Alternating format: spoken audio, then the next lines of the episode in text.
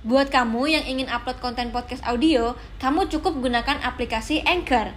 Aplikasi gratis yang bisa kamu download di App Store dan Play Store. Anchor akan mempermudah mendistribusikan podcast kamu ke Spotify. Ayo, download Anchor sekarang juga untuk membuat podcast show kamu. uh, yang ngebukain pintu Pak RT-nya. Sampai akhirnya itu dia maaf buka celana.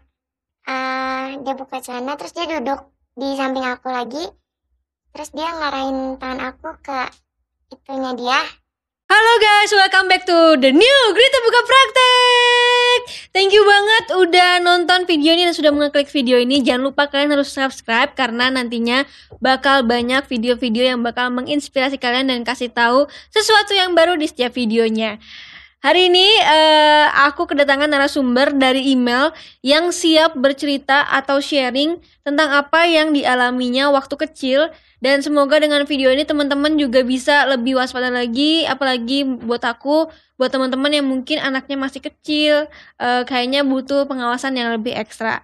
Salah satunya uh, narasumber aku ini yang hari ini datang akan sharing bagaimana waktu di umur 9 tahun waktu itu uh, bisa dibilang uh, beliau dilecehkan sama uh, ketua RT ya, Pak RT ya. Iya. By the way, thank you banget udah email dan, dan udah di sini udah sharing. Semoga nanti uh, dengan curhat-curhat kita, sharing-sharing kita, kamu juga bisa uh, menyembuhkan walaupun nggak semua, tapi semoga dengan cerita bisa mengurangi uh, rasa trauma yang ada ya. Oke, okay. kalau kamu boleh cerita, boleh nggak sih kayak sorry nih kalau misalkan harus balik ke masa lalu tapi boleh nggak sih kamu cerita awalnya itu seperti apa saya seperti apa sampai waktu itu akhirnya kamu bisa uh, main ke rumah Pak RT dan kemudian dilecehkan saat itu? Ya jadi awalnya tuh aku emang dekat sama anaknya. Terus uh, seperti biasa aku kan waktu itu masuk siang. Jadi sebelum sekolah itu aku nonton film di rumah si Pak RT ini. Hmm Terus uh, waktu itu pas aku ke rumah Pak RT ini, jadi ini FYI emang Pak RT-nya tuh suka kalau ke rumah aku tuh suka ngegodain aku, tapi yang aku kira tuh emang dia suka sama anak kecil. Karena dia juga punya anak perempuan kan. Jadi aku nggak mikir waktu itu nggak nggak mikir gimana gimana. Tapi anak perempuannya memang uh, sebaya kamu, maksudnya seumuran. Seumuran sama seumuran. aku, teman sekolah. Teman sekolah. Iya, okay. teman sekolah. Terus waktu itu aku ke rumah dia bawa uh, kaset film gitu. Terus aku pakai kemeja putih SD tapi aku belum pakai rok. Masih pakai celana pendek sepaha gitu yang buat dalaman rok. Terus aku ke rumah dia jam 9 atau jam 10-an terus uh, yang ngebukain pintu Pak RT-nya terus dia bilang temen aku sama mamanya ini lagi ke pasar. Terus aku disuruh masuk suruh tunggu depan TV terus uh, abis itu aku tunggu depan TV kan. Terus nggak lama ini di rumah orang cuma ada di eh di rumah dia cuma hmm. ada dia doang. Terus aku tunggu depan TV abis itu aku duduk nggak lama dia duduk juga. Duduk juga abis itu awalnya ngobrol-ngobrol ngajak ngobrol sekolah kayak gitu-gitu biasa. Terus lama-lama kayak tangannya dia megang-megang kaki aku awalnya terus waktu itu aku kan masih kecil aku nggak tahu harus ngapain waktu itu. Terus sampai akhirnya itu dia maaf buka celana. Semua dibuka. Wah kamu pasti shock banget waktu itu ya? Iya aku itu sampai nggak sekolah hari itu. Kamu shock banget waktu itu sampai nggak sekolah? Nggak sekolah. Karena aku kayak nggak tahu rasanya gimana gitu waktu itu takut. Masih nggak ngerti rasanya tuh aku ini kenapa sih ini? Ini kayak nggak enak hati aja gitu. Terus uh, uh, dia buka celana terus dia duduk di samping aku lagi. Terus dia ngarahin tangan aku ke itunya dia. Terus di gitu. Habis itu untung ini nggak nggak berlangsung lama sih. Jadi habis kayak gitu ada yang buka gerbang depan. Ternyata teman aku sama mamanya pulang. Okay. terus dia langsung dia ngambil celana dia lari ke kamar mandi dia ke toilet. Habis itu aku langsung bilang ke teman aku aku bilang kayaknya hari ini nggak jadi nonton deh gitu. Aku mau pulang aja gitu. Tapi di situ aku belum bilang aku nggak mau sekolah gitu. Eh, kamu tinggal sama orang tua waktu itu? waktu itu sama orang tua aku. Waktu SD SMP tuh. waktu pulang cerita nggak sama orang tua? enggak sampai hari ini karena aku tuh emang orangnya nggak nggak pernah berani cerita ke siapa-siapa. Karena di sekolah juga kan aku pas SD aku dibully juga kan. Kenapa dibully waktu SD? karena kulit aku putih. Iya. Ya terus kayak kalau ada cowok yang suka gitu ya itu orang cewek-cewek itu nggak seneng gitu. Oke. jadi itu aku di sekolah nggak bisa cerita sama siapa-siapa di rumah juga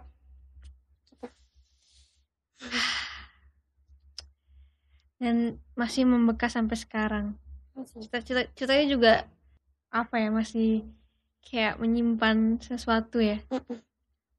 Oke. kayak nggak bisa lupa setiap aku pulang ke rumah mama itu di Bekasi si sekarang dia udah nggak jadi Pak RT sih dia eh, masih suka ke rumah jadi dia suka ke belakang rumah ngobrol tuh sama orang tua aku terus setiap aku ngelihat dia tuh aku langsung masuk ke rumah Apa mama nggak curiga?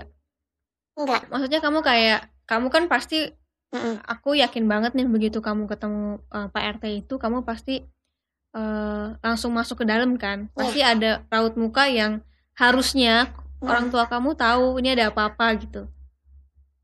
enggak sih nggak tahu mikirnya kayak oh ya udah emang mau masuk rumah aja kali gitu Oke. Jadi emang setiap dia nyapa aku aku cuma senyum doang udah kayak udah abis itu aku langsung masuk ke rumah Ini juga nih sebenarnya pelajarannya buat aku sih eh, sebagai orang tua lah ya. Sebagai orang tua harus benar-benar ekstra hati-hati nih jaga anak. Kalau mungkin dulu aku tidak pernah sama sekali nggak pernah boleh main ke rumah temen. Mm-mm. Mungkin ya itu aku sekarang jadi lebih paham kenapa sih eh, mungkin eh, orang tua aku juga pengen jaga aku juga gitu kan. Dan semoga dengan kejadian itu juga eh, sekarang kamu ada di sini bisa cerita juga ke teman-teman, bisa jadi pelajaran juga buat teman-teman sebagai orang tua, sebagai perempuan juga gitu kan. Dan mungkin kalau ada anak-anak yang masih SMP atau SD yang nonton juga bisa belajar dari video ini harus bener-bener ekstra hati-hati lah ya. jadi dulu emang aku nggak deket sama orang tua kak Oke. aku deket banget sama nenek kayak tidur ke mana-mana tuh sama nenek aku jadi emang emang nggak terlalu diperhatiin juga sih aku main sama siapa kayak gitu-gitu nggak pernah diperhatiin aku gemeteran aja ceritanya Ya pastilah, pasti pasti trauma yang luar biasa apalagi waktu kita masih kecil kan memorinya gampang diinget ya sampai gede gitu. Nah, ini salah satunya salah satu contoh yang menurut aku sangat-sangat membekas. Oke. eh sampai sekarang juga masih sering ketemu Pak RT ya kalau pul- lagi pulang ke Bekasi sering berarti ya. ya sering dia masih sering ke belakang rumah Oke. Kamu ada niatan buat cerita sama keluarga? ada sih kayak aku mikir eh waktu itu aku takutnya tuh eh, pas aku tuh ba- ba- baru berani cerita ini tuh tahun lalu 2020 Sama temen? enggak ini ke mantan aku Oke. N- ke mantan aku aku baru berani cerita karena eh jujur aku takut soal seksual gitu aku takut kak. Dari dari masalah itu sampai aku cerita biar dia tuh nggak ngelakuin yang gimana gimana gitu sama aku ya kan. Terus dia ya maksudnya setiap aku cerita pasti sarannya harus cerita ke keluarga. Tapi karena keluarga aku temperamen jadi aku takut kayak takut apalagi Pak RT ini tetangga aku kan. Kayak rumahnya masih deket nanti jadi ribut gitu-gitu aku takut. Kamu pernah eh, mungkin kan mau coba self healing atau segala macam pernah nggak sih coba ke psikiater gitu? sempat pas eh, aku mau maaf aku mau mau hidup aku mau bunuh diri pas aku kelas 2 SM 2 SMK eh kelas 3 awal. Aku SMK pas aku dapat pelecehan seksual lagi dari mantan aku Itu waktu SMK ya berarti SMK ya? ya Oke. jadi dia ini adik kelas aku Mm-mm. di sekolah waktu itu terus eh ini baru eh dua bulan atau tiga bulan gitu pacaran Oke. jadi aku ngerjain tugas di rumah dia Mhm. aku jadi di rumah dia ada adiknya dia dua orang cewek sama cowok tapi mereka di kamar semua. Awalnya aku ngerjain tugas di ruang tamu. Di ruang tamu terus habis itu ternyata tugasnya dia udah selesai. Mhm. dia bilang "Ah, aku bilang aku aku bentar lagi sebentar gitu. Terus dia bilang eh mau nonton film nggak? Jadi di kamar dia ada TV sama toiletnya ada di dalam. Gitu terus eh habis kayak gitu dia bilang nonton film mau nonton film nggak di kamar gitu. Terus aku awalnya nolak nolak karena aku ya itu aku masih takut. Sampai akhirnya aku ma- eh, masuk aja tuh. Dia bilang salah eh, nggak akan nggak nggak akan ngapa-ngapain kok nonton film dong gitu. kan kasur dia tuh tinggi jadi aku aku nggak berani duduk di atas kasur. Aku di bawah nyenderan kasur gitu kak. Mhm. aku duduk di bawah nyenderan kasur. Terus habis itu dia dia tiba-tiba bangun. Dia mau kunci pintu. Terus di situ aku ada di situ aku ada agak ngeberontak gitu aku mau Hmm. keluar. Mhm. aku mau keluar tapi nggak bisa. Aku didorong. Mhm. didorong. Terus habis itu di situ aku nggak tahu mau ngapain. Aku kayak nggak bisa teriak gitu kayak takut. Terus aku duduk lagi di situ. Dia naik ke kasur. Dia itu sempet nyekek aku. Nyekek. Kayak giniin gitu. Dari atas kasur diginiin. Kayak gitu. Terus eh dia bilang jangan teriak. Jangan teriak. Terus habis itu ya udah aku takut dong di situ. Karena ya pasti tenaga cowok aku mau kayak gimana juga pasti kalah. Terus di situ aku udah nangis tuh. Aku nangis. Terus eh aku berdiri aku berdiri aku bilang aku mau pulang. Terus dia berdiri juga dia ngedorong aku ke kasur tapi situ dia masih nggak bisa ngapa-ngapain aku karena aku masih banyak banyak ngeberontak gitu aku nggak mau. Sampai akhirnya dia maaf ngejambak. Terus aku langsung didorong, didorong kamar mandi. Oke, terus? terus aku didorong ke kamar mandi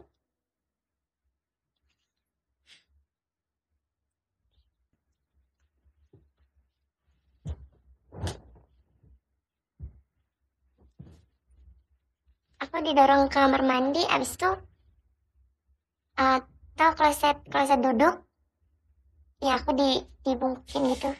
Terus dari situ terus dari situ aku jadi ketergantungan sama dia karena aku mikirnya maaf kalau aku nggak virgin nggak akan ada cowok yang mau sama aku.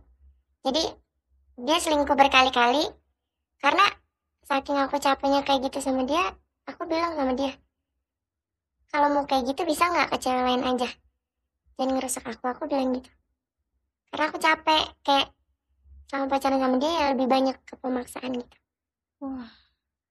Itu pacar kamu atau mantan kamu tuh sebelum kejadian itu apa emang kasar? Kayak itu maksudnya dibilang dipaksa tapi dalam kekerasan ya, kayak nyekek, eh, dibungkukin, dijambak gitu. Emang sebelumnya wa- walaupun bukan untuk pemaksaan seks, emang dia kasar sama kamu atau toksik gak sih sebenarnya? Udah kelihatan belum sih bau-bau itu? Atau kayak enggak cuma aku tahu dia emang main cewek oh kamu tahu dia main cewek, tahu tapi nggak Jadi pas seminggu pacaran sama aku itu dia ngeposting foto cewek lain di Instagramnya. Oh. Tapi aku masih mikir nggak dia baik karena dia baik sama aku gitu. Karena dia baik sama aku mikirnya nggak dia baik kok gitu. Nah yang waktu itu aku rasain tuh waktu itu aku dari aku kecil itu sampai aku ngerti tentang seks kayak gitu-gitu aku aku sampai mikir "Ih, nggak mau nikah deh takut karena yang aku denger kayak gitu sakit kan Mm-mm. maksud aku pas aku kayak gitu aku mikir orang-orang yang mau sama mau aja tetap ngerasain sakit kok Mm. gimana aku waktu itu yang pas aku nggak mau Bener. Oke, berarti kalau udah ini pelajarannya kalau udah ada red flag, misalkan mungkin dia main cewek atau apa gitu. Mungkin kita juga cewek harus hati-hati juga ya, jangan jangan sampai kita terjebak lah dalam kayak gitu. Yang maksudnya kalau dari sisi narasumber aku paham banget sebenarnya dia kan nggak mau, sebenarnya kan kan nggak mau nggak mau sama sekali kan, tapi ya well semua itu menurut aku terjebak dan akhirnya harus ngalamin itu dipaksa lagi oke berarti kalau aku boleh thumbs up berarti dari situ akhirnya kalian sering ngelakuin kayak gitu ya Iya beberapa, Beberapa. beberapa kali karena dipaksa juga dipaksa. Karena dia ya itu ngancemnya mau ke cewek lain, tapi lama-lama aku kayak ya udahlah kalau mau sama cewek lain sama cewek lain aja, sama cewek lain aja jangan ngerusak aku gitu. Tapi ya gimana udah terlanjur dirusak juga. dan dan dalam eh, korban-korban seperti kamu nih misalkan pasti ada hati di mana pasti nggak ada yang terima gua lagi seperti dia terima gua gitu atau mungkin nggak ada cowok yang mau kalau eh, apa mungkin sorry eh, nggak virgin waktu itu ya tapi jangan takut juga karena eh, apa ya yang namanya toxic itu lebih baik dilepaskan ka- karena yakin banget bahwa di kemudian hari pasti ada orang-orang yang sayang sama kamu apa adanya gitu. Iya. Oke, Eh, biasanya kalau yang narasumber ke aku itu ada beberapa dari mereka yang pelakunya ngancem untuk misalkan ngelaporin atau eh, lu jangan macam-macam ya untuk ngelaporin. Gue punya nih tuh as lu, kamu digituin juga nggak? Enggak sih. Eh, karena itu kelemahan aku emang aku nggak aku nggak mungkin cerita ke siapa-siapa. Oke, kamu nggak mau cerita ke siapa-siapa. Nah, ini juga nih yang perlu dipelajarin bahwa pasti korban-korban itu termasuk kamu tuh pasti kayak mungkin kalau kalau gua ngelapor artinya orang tahu dong kalau gua seperti ini gitu. Nah, itu Iya. dan kamu nggak mau menanggung malu itu kan itu sebenarnya. juga, Nah, itu, nah itu juga mental yang harus dibenahi nih dari eh, korban-korban pelecehan bahwa nggak perlu malu karena yang seharusnya malu itu pelaku gitu. Jadi jangan sampai eh, lu yang udah dirugiin terus lu juga yang harus menanggung beban sendirian gitu. Iya. By the way, thank you banget kamu udah sharing di sini. Semoga dengan sharing di sini kamu juga bisa mengurangi eh, traumanya dan juga bisa berdamai dengan keadaan ini. Dan aku yakin banget pasti sebenarnya sulit banget buat kamu berdamai. Iya. sampai sekarang mungkin kamu juga belum berdamai 100% tapi kamu well kamu udah eh, mencoba itu. Walaupun waktu itu sempat kamu coba untuk eh, sorry mengakhiri hidup ya Jadi eh, waktu itu aku pertama kali tahu dia selingkuh pas aku mau jadi di sekolahku ada tiga ujian ada quality plan, quality control, sama UKK. Jadi ini aku baru-baru mau ujian yang pertama. Hmm, Waktu itu di sekolah pulang sholat Jumat eh itu aku diajak makan makan bakso sama dia di daerah Bintaro. hmm, Terus eh habis itu di situ aku dia dia pinjam dia suka dia suka ngecek HP aku. Nah di situ aku pinjam HP dia. hmm, Aku buka perempuan yang waktu itu awal pacaran tuh dia posting ini fotonya. hmm, hmm, hmm. Aku cari ternyata ada nih chat sama cewek ini disembunyiin, di hide sama dia. hmm. Terus di situ aku marah dong. Akhirnya aku kasih HP, aku lemparin HP dia. Terus aku ambil HP aku, aku telepon temen aku, aku minta jemput. Dijemput sama temen aku. Dia ngejar aku bukan mau minta maaf, tapi nanya, malah nanya karcis keluarnya mana. Hmm. Harusnya kan minta Iya. maaf gitu ya, Aha. habis ketahuan chatan. Hmm. Dia bukan minta maaf malah nanya yang lain yang nggak penting gitu. Udah aku, sampai akhirnya aku bilang nggak tahu. Aku ke sekolah, itu aku nangis di toilet sama temen aku. Aku emang nggak ceritain semuanya yang yang eh, hubungan aku ten- eh, sama dia tuh nggak aku ceritain semua ke teman-teman aku. Jadi aku cerita, terus temen aku bilang, sini gue telepon dianya gitu, suruh ke sini. Akhirnya dia nyamperin, dan aku nggak mau berdua doang sama dia aku takut. Hmm, hmm. Aku bilang ke temen aku, temenin yuk ngomongnya gitu. Tapi itu aku masih shock, aku masih nangis banget sampai pusing kan. Terus akhirnya naik ke lantai tiga, ada di lab gitu. Dia benar-benar nggak ngomong sama sekali, dia diem dong.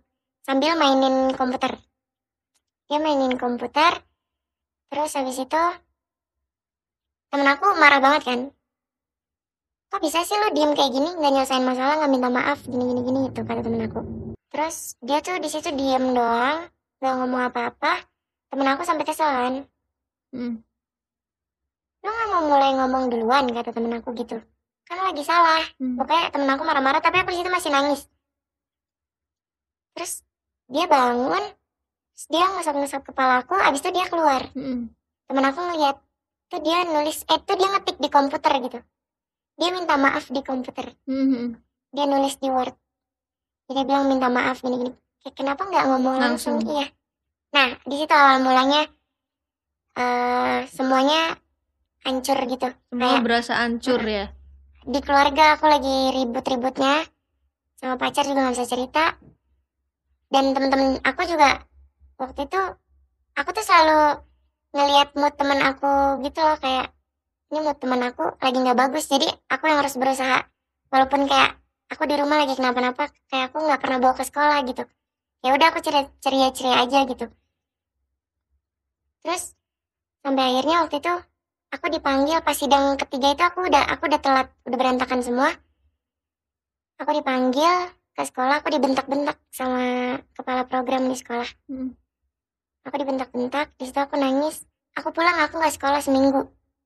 Seminggu. seminggu. Di situ aku nggak makan empat hari apa tiga hari gitu. Nah terus udah lagi sibuk-sibuknya sidang HP sama laptop aku diambil kakakku waktu itu Hmm. Wah kamu pasti itu ribuh banget Mas ya. aku aku lagi sidang, aku butuh laptop, Iya. ya kan? Terus eh dia bilang berapa nih eh, password HP gitu. Hmm. Terus aku bilang mau ngapain? Itu privacy gitu kan aku bilang. Terus dia tetap ngebentak dan aku tuh emang orang yang nggak bisa dibentak, pasti aku nangis. Iya. Terus sampai akhirnya udah, aku naik ke kamar, aku kunci pintu. Di situ ada gelas. Ada gelas. Aku pecahin gelasnya. Kakakku sama ada pembantu rumah tangga denger, dia Hmm. kaget. Naik, terus pembantu aku ngetok-ngetok, dia nangis-nangis minta bukain pintunya.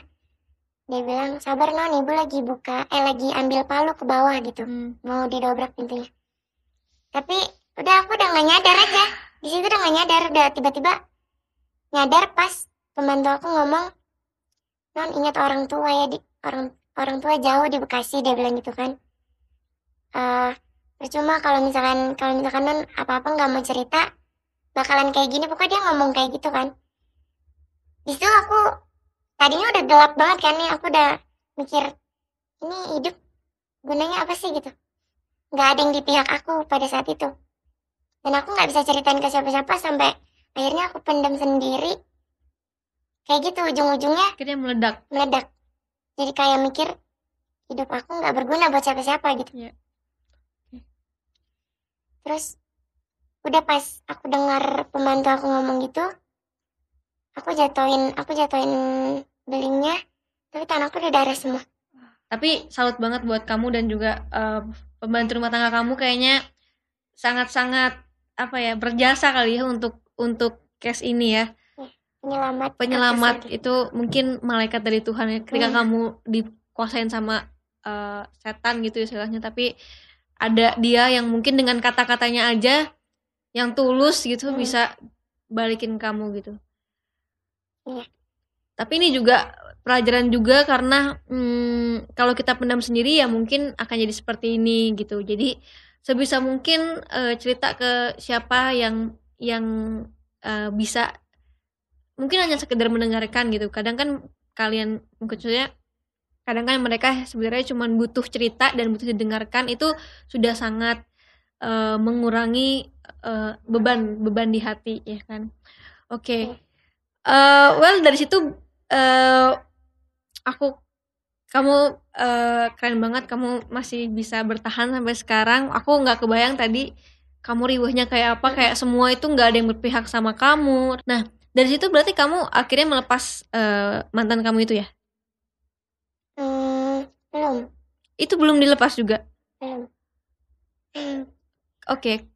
Kapan kamu lepas dan kenapa kamu bisa lepas dari mantan kamu yang toksik? jadi ini aku udah sama dia tuh aku sakit finansial juga ya Oh, oke. waktu itu eh jadi aku bayarin dia sama teman-teman dia buat ke Bandung. Di situ aku udah tahu malam itu aku udah tahu dia selingkuh. Tapi uang aku nih dia dia bilangnya pinjem kan? Hmm. pinjem dulu gitu. Pinjem dulu ya udah.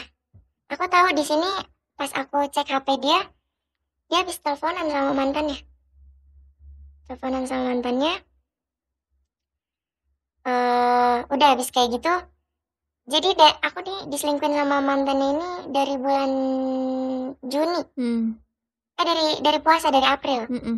dari aku itu ternyata dia Iya. udah udah selingkuh terus sampai akhirnya bulan September jadi eh, dia tuh punya teman jadi aku suka cerita ke temannya ini tentang progres aku sama dia Mm-mm. ternyata si selingkuhannya cerita juga ke temen ini Oh jadi sama. sama jadi teman-teman dia ini nyeritain eh nampung cerita pacarnya sama selingkuhannya Wah kamu trust issue banget dong berarti. hmm Jadi udah nggak ada lagi yang bisa kamu percaya ya? iya Wah. nah tapi aku perc- aku eh, percaya banget sama dia karena tiba-tiba dia bilang gue lama-lama nggak tega sama lo gitu kenapa gitu ada yang disembunyiin aku bilang gitu kan Mm.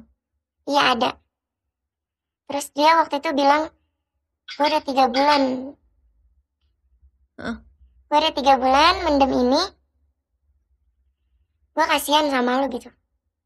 Kayak lu pergi aja deh dari si cowok ini gitu. Mm. sampai akhirnya kenapa?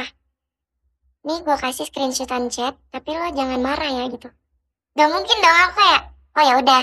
Gue hitung sampai tiga SS-annya setiap SS-an gue gua hapus kata dia gue unsend Iya. kata dia. Terus dikirimin tuh pertama. Itu bener-bener chatan si cowok ini sama selingkuhannya sayang-sayangan Oke. dan si selingkuhannya cerita ke si temennya ini dengan bangga dia bilang gue habis jalan dong sama dia gitu Eh, katanya dia bakal balikan lagi sama gue tapi nanti setelah putus sama sama aku kata Hmm. dia gitu selingkuhannya ngomong kayak gitu tapi situ aku udah nggak bisa nangis Kayak udah sakit banget ya? udah Kalau itu mah udah kayak iya aku udah nggak bisa nangis cuman nyesek banget cuman Mm-mm. udah nggak bisa keluarin air mata udah capek banget terus eh aku nggak aku nggak boleh dong waktu itu aku langsung save screen Hmm. step screenshotannya itu banyak banget chatan dia sayang sayangan mau dijemput lah inilah itu kayak gitu aku saking risihnya semua sosmed dia aku blok Tapi kamu udah sampai tahap risih. Oh iya, berarti kalau udah males gitu udah tahap risih, Iya. udah kayak bisa dibilang ya kasarnya jijik gitu. ilfil iya Ilfil. Mm-mm. di situ dia ngejar-ngejar terus kayak setiap temen aku buat story sama aku dia selalu reply Ya, ya paham aku paham. kayak gitu-gitu sampai aku blok semua sosmed dia dia masih bisa ngechat aku pakai sosmed temennya Akhirnya kamu sekarang eh bisa nerima ya udah sekarang sudah punya pacar. Udah. Sudah balik pacarnya. alhamdulillah baik Sudah sudah dan menerima kamu ya. Ya. Kamu udah sharing juga sama dia. udah Nah, itu yang paling penting. Jadi, dalam berhubungan juga harus tahu juga ya masa Mm-mm. lalunya seperti apa dan well kalau dia udah menerima itu bagus banget. Dan juga eh, semoga itu memang benar yang dikirim Tuhan untuk eh, healing kamu juga. Tapi kamu eh, nggak ada maksud aku eh, syukurnya nih kamu memang kalau aku bisa lihat kamu kayaknya lumayan kuat juga. Jadi eh, tidak trauma untuk memulai hubungan yang baru dan dan tidak menganggap bahwa semua laki-laki itu sama Eh, pernah ada di, di fase pernah itu ada cuman sekarang sudah Sekarang keluar kan udah udah Iya, keluar itu good banget buat Iya. kamu jangan pernah takut untuk memulai yang baru gitu Mm-mm. karena menurut aku pun nggak semua laki-laki sama Iya, benar. Nah, aku sebagai perempuan yang juga ingin membantu, gimana sih cara aku ngebantu narasumber-narasumber aku? eh sekarang aku menemukan sebuah platform pemberdayaan perempuan yang namanya Female in Action yang menurut aku keren banget dan sesuai sama value aku. Nah, akhirnya teman-teman, aku mutusin buat join sama Female in Action ini dan menjadi bagian dari mereka untuk membantu banyak perempuan di Indonesia. Jadi guys, Female in Action ini adalah sebuah platform di mana kita sebagai perempuan bisa mengembangkan diri kita sendiri dan banyak banget fitur yang bisa kalian manfaatkan. Salah satunya Via Care. Di mana Via Care merupakan platform pertama di Indonesia yang memiliki fitur pelaporan kekerasan tahap 1. Di sini kalian bisa melapor secara gratis dan akan direspon oleh psikolog-psikolog profesional dan pastinya data dan kerahasiaan dijaga keamanannya. Setidaknya eh, semoga dengan ini kalian bisa dibantu untuk healing trauma kalian sama psikolog-psikolog profesional. Nah, kalian bisa kunjungi di website kita www.femaleinAction.com dan juga bisa download aplikasinya di Play Store ataupun di App Store. Teman-teman, makasih banget udah nonton video ini. Semoga dengan sharing narasumber aku kali ini bisa uh, memberikan pelajaran yang luar biasa buat kalian di mana kita harus hati-hati apalagi kita sebagai perempuan uh, benar-benar harus hati-hati, ekstra hati-hati terhadap siapa pun. Dan juga buat para ibu-ibu rumah tangga, orang tua yang uh, punya anak, lebih baik anaknya dijaga dengan ekstra hati-hati, lebih protektif lagi. Dan juga uh, mungkin bisa diajarkan tentang sex education dari kecil uh, di mana mungkin anaknya bisa tahu mana aja sih yang boleh mana aja sih yang enggak gitu. Dan teman-teman menonton video ini. Sampai ketemu di video keren berikutnya. Bye bye nonton sampai habis ya? Makasih ya. Jangan lupa follow instagram aku di sini. Dan nonton video lainnya di sini